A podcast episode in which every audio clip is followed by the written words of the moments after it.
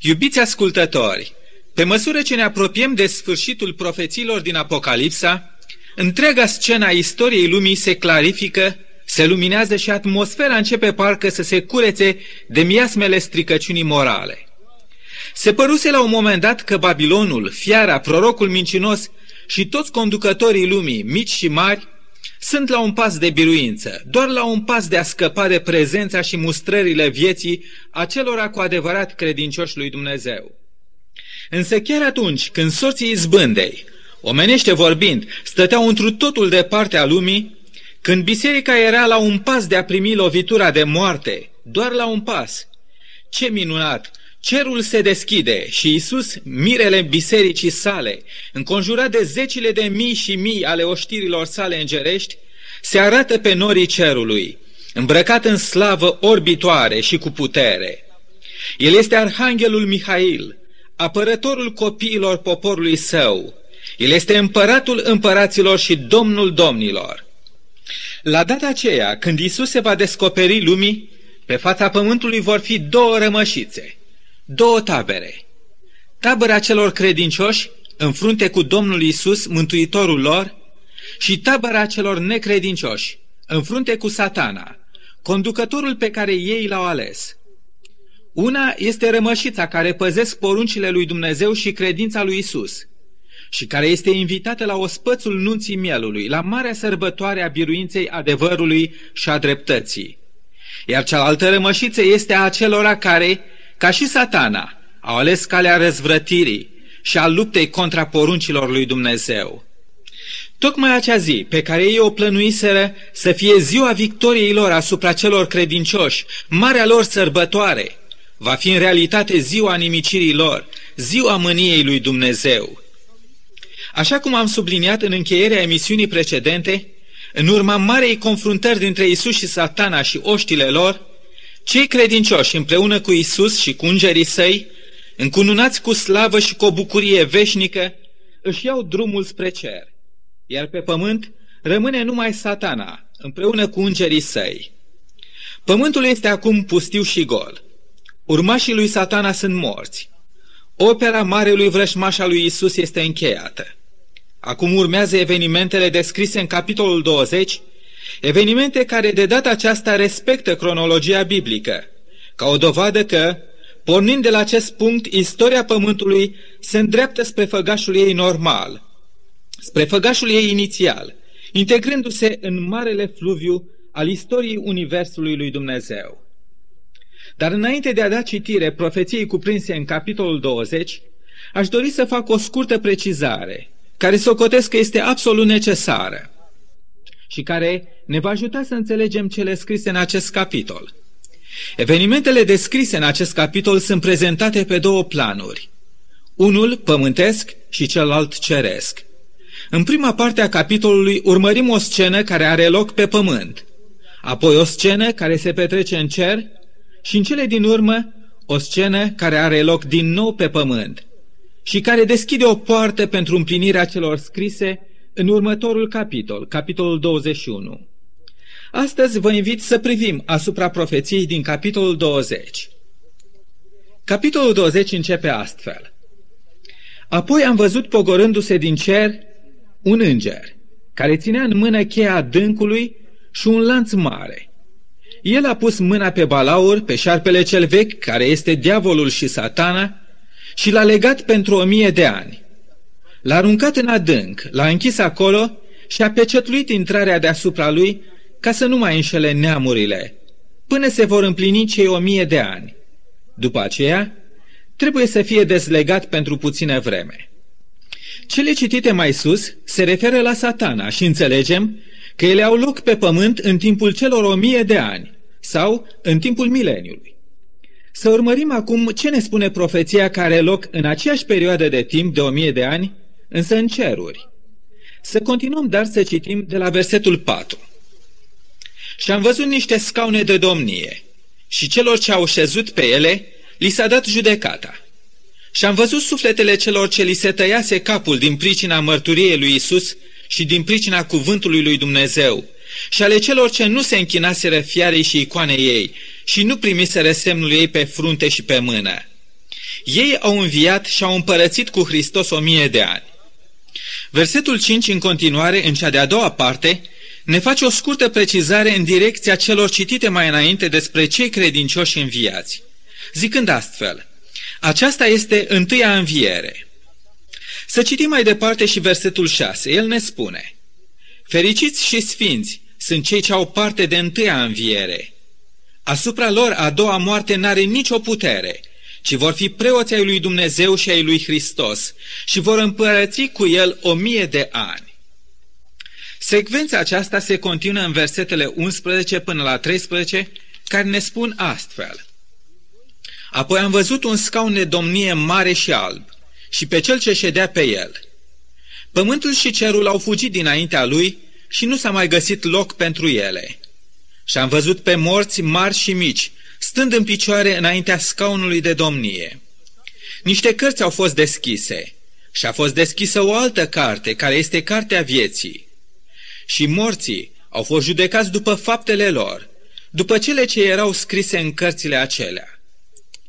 Marea a dat înapoi pe morții care erau în ea.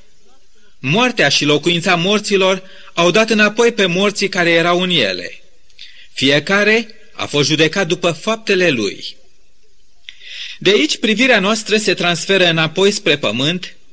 Să citim acum prima parte a versetului 5, care a rămas necitită. După care vom continua cu versetul 7 până la versetul 10 și vom sfârși lectura capitolului 20, citind și ultimele două versete ale lui, versetele 14 și 15. Versetul 5, prima parte, spune astfel. Ceilalți morți nu au înviat până nu s-a sfârșit cei o mie de ani. Versetul 7 până la 10 continuă. Când se vor împlini cei o mie de ani, satana va fi dezlegat și va ieși din temnița lui ca să înșele neamurile care sunt în cele patru colțuri ale pământului, pe Gog și Magog, ca să-i adune pentru război. Numărul lor va fi ca nisipul mării. Și ei s-au suit pe fața pământului și au înconjurat tabăra sfinților și cetatea prea iubită. Dar din cer s-a pogorât un foc care i-a mistuit. Și diavolul care îi înșela a fost aruncat în iazul de foc și de pucioasă, unde este fiara și prorocul mincinos. Și vor fi munciți zi și noapte în vecii vecilor. Și moartea și locuința morților au fost aruncate în iazul de foc. Iazul de foc este moartea a doua.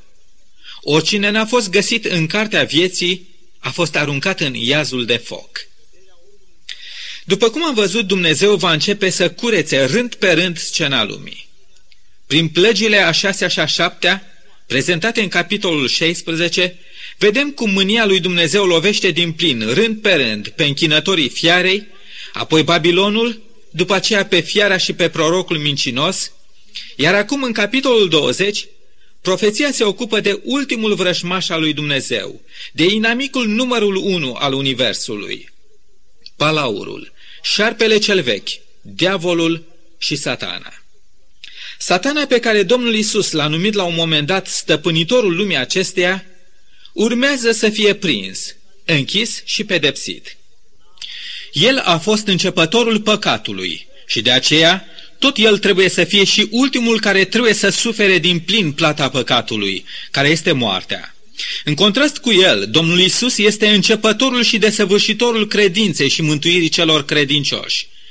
Numai prin umilința și moartea sa, Isus a putut birui pe urzitorul păcatului și al morții. Dar el nu poate reașeza în mâna celui prea înalt împărăția acestei lumi, până când nu a pus mai întâi capăt lucrării lui satana, și până când arhiamăgitorul nu este pedepsit. Cheia și lanțul din mâna îngerului trimis să-l lege și să-l întemnițeze pe satana, ne dăm seama că sunt figurative. Căci altfel, dacă stăm să ne gândim bine, cât de mult au rezistat lanțurile cu care cei doi demonizați din Gadara au fost legați la un moment dat, în fața puterii demonilor care îi stăpâneau. Ne dăm seama ce ar însemna acum un lanț adevărat în fața lui satana.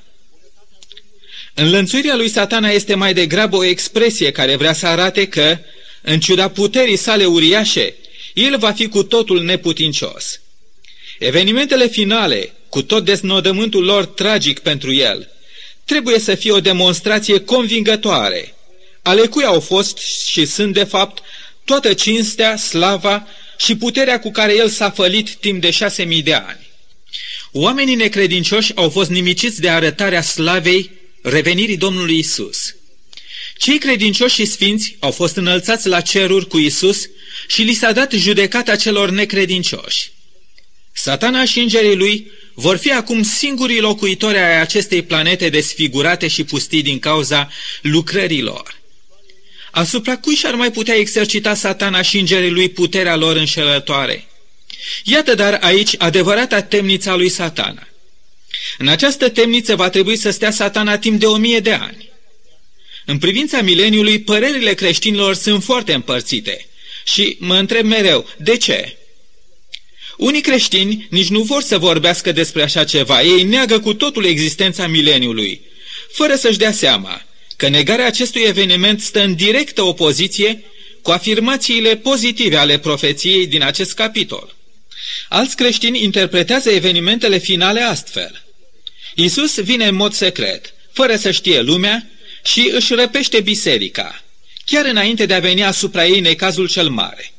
După aceea va urma o mie de ani, în care Evanghelia se va predica cu putere, în special poporului Israel, care a refuzat pe Isus, și apoi și celor care au pierdut prima șansă, când Evanghelia a fost dusă până la marginile pământului.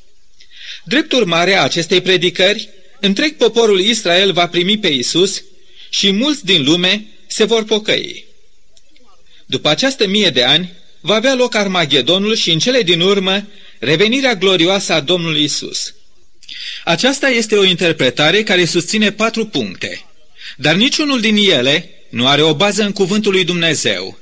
În primul rând, Isus nu va reveni în secret, atunci când va lua la cer pe credincioșii săi, ci din potrivă cuvântul ne spune că orice ochi îl va vedea.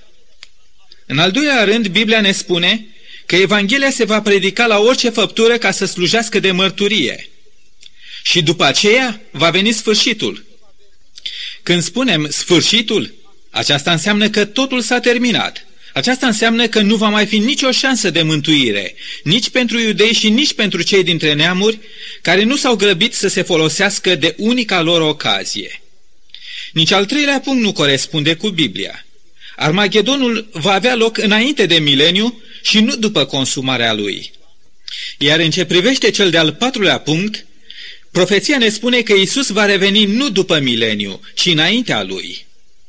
Alți creștini cred și învață pe alții că, în mod precis, la anul 1915 a început mileniu, un timp de pace și fericire pe pământ, și că noi deja ne găsim în acest timp minunat.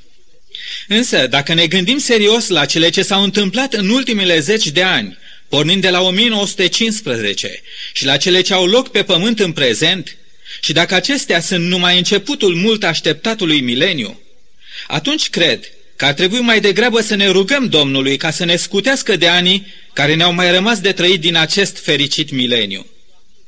Stimați ascultători, dacă suntem interesați să luăm cuvântul Sfintelor Scripturi în serios, atunci trebuie să admitem că există un mileniu și că acest eveniment va avea loc exact atunci când Dumnezeu l-a plănuit, după predicarea Evangheliei, după marea confruntare a Armagedonului, după nimicirea închinătorilor fiarei, după căderea Babilonului, după aruncarea fiarei și prorocului mincinos în iazul cu foc și după sequestrarea satanei pe acest pământ gol și plin de ruinele împărățiilor acestei lumi. Întrebarea care se pune acum și care este foarte importantă este care este de fapt scopul mileniului? Pentru ce a prevăzut Dumnezeu acest spațiu de timp?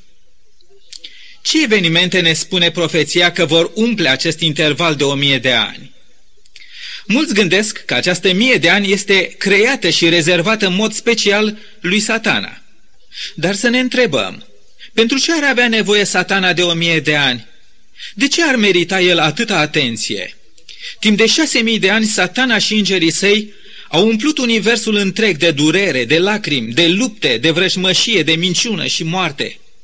Ar merita el un asemenea cadou? Nu, desigur că nu. Mia de ani despre care ne vorbește profeția a fost rezervate de Dumnezeu celor credincioși și nu lui satana. Mileniul a fost rezervat pentru unul dintre cele mai importante puncte din planul de mântuire, și anume judecata celor nedrepți, a celor necredincioși. Nu știți, întreabă la un moment dat Apostolul Pavel pe credincioșii din Corint, la capitolul 6 cu versetul 2 din prima sa epistolă. Nu știți că sfinții vor judeca lumea? Nu știți că noi vom judeca pe îngeri? Mileniul este rezervat sfinților, este rezervat unei lucrări importante.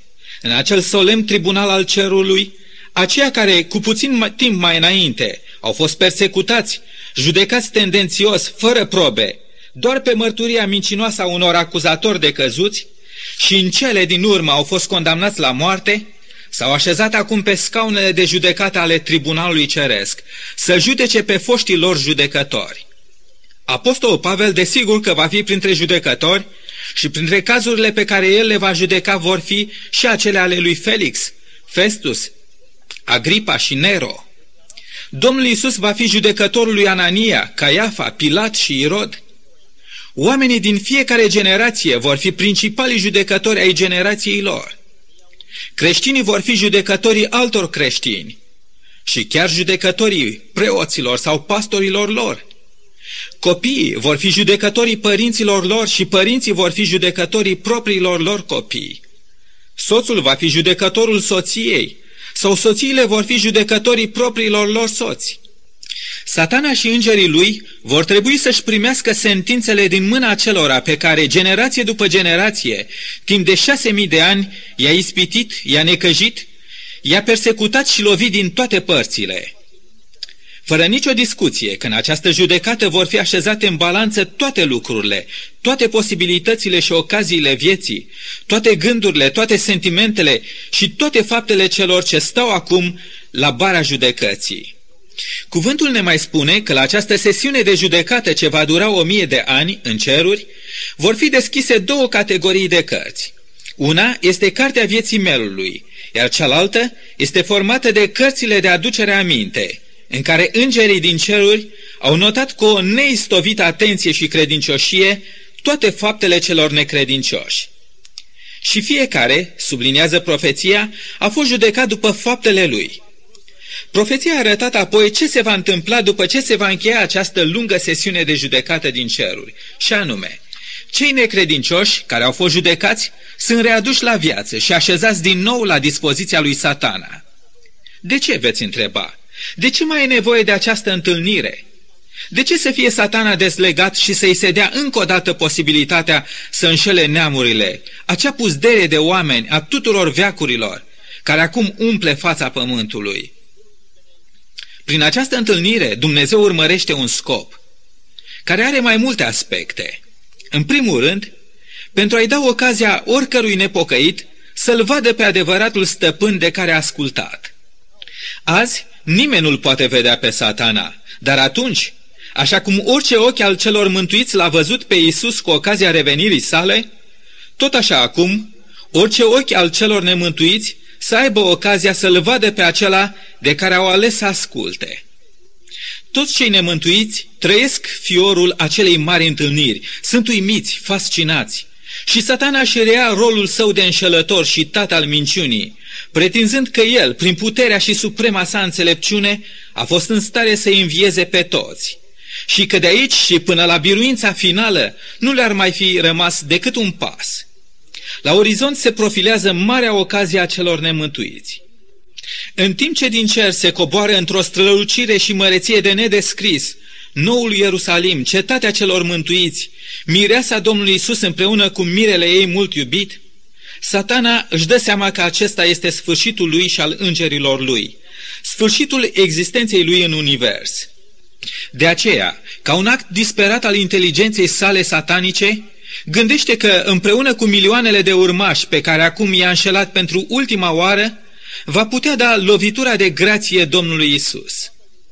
El, care a reușit să strângă toate neamurile cândva, pe Gog și pe Magog, la bătălia Armagedonului și a fost înfrânt, se pare că nu a învățat lecția. Își închipuie că va putea pune mâna pe cetatea cea sfântă.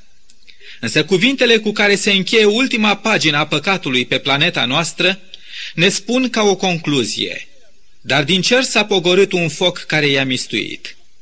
Dumnezeu a plănuit acea întâlnire a lui satana cu toți supușii lui din toate timpurile și acea ultimă întâlnire a celor două tabere pentru ca o ultimă demonstrație să fie așezată la îndemâna întregului univers. O demonstrație atât a caracterului lui satana, cât și a caracterului Domnului Isus. Să se demonstreze că așa cum a fost la început, viclean, fără milă, fără rușine, nedrept, mincinos și ucigaș, el a rămas același. Lunga perioadă de timp de un mileniu nu a produs nicio schimbare în caracterul lui. Și tot așa și cu cei nemântuiți, al căror număr este acum ca nisipul mării. Inima lor este și după înviere tot atât de dispusă să accepte minciunile lui satana și să se lase stăpânită și condusă de voința celui rău. Prietene drag, permitem să te întreb. Ce soartă ți alegi? În Evanghelia după Matei, capitolul 25, sunt trei parabole care se referă la sfârșit. În ultima din ele, cuvântul ne spune că, în acea zi a tuturor socoterilor, Iisus va despărți pe oameni cum desparte păstorul oile de capre. Va pune oile la dreapta, iar caprele la stânga lui. Apoi va zice celor de la stânga lui, Duceți-vă de la mine, blestemaților, în focul cel veșnic, care a fost pregătit diavolului și îngerilor lui. Întreb din nou, prietene, ce alegere vrei să faci? Focul cel veșnic sau bucuria și fericirea celor mântuiți cu Isus în noul Ierusalim? Focul a fost pregătit de Dumnezeu numai diavolului și îngerilor lui. Ție și mie, Dumnezeu ne-a pregătit cu totul altceva.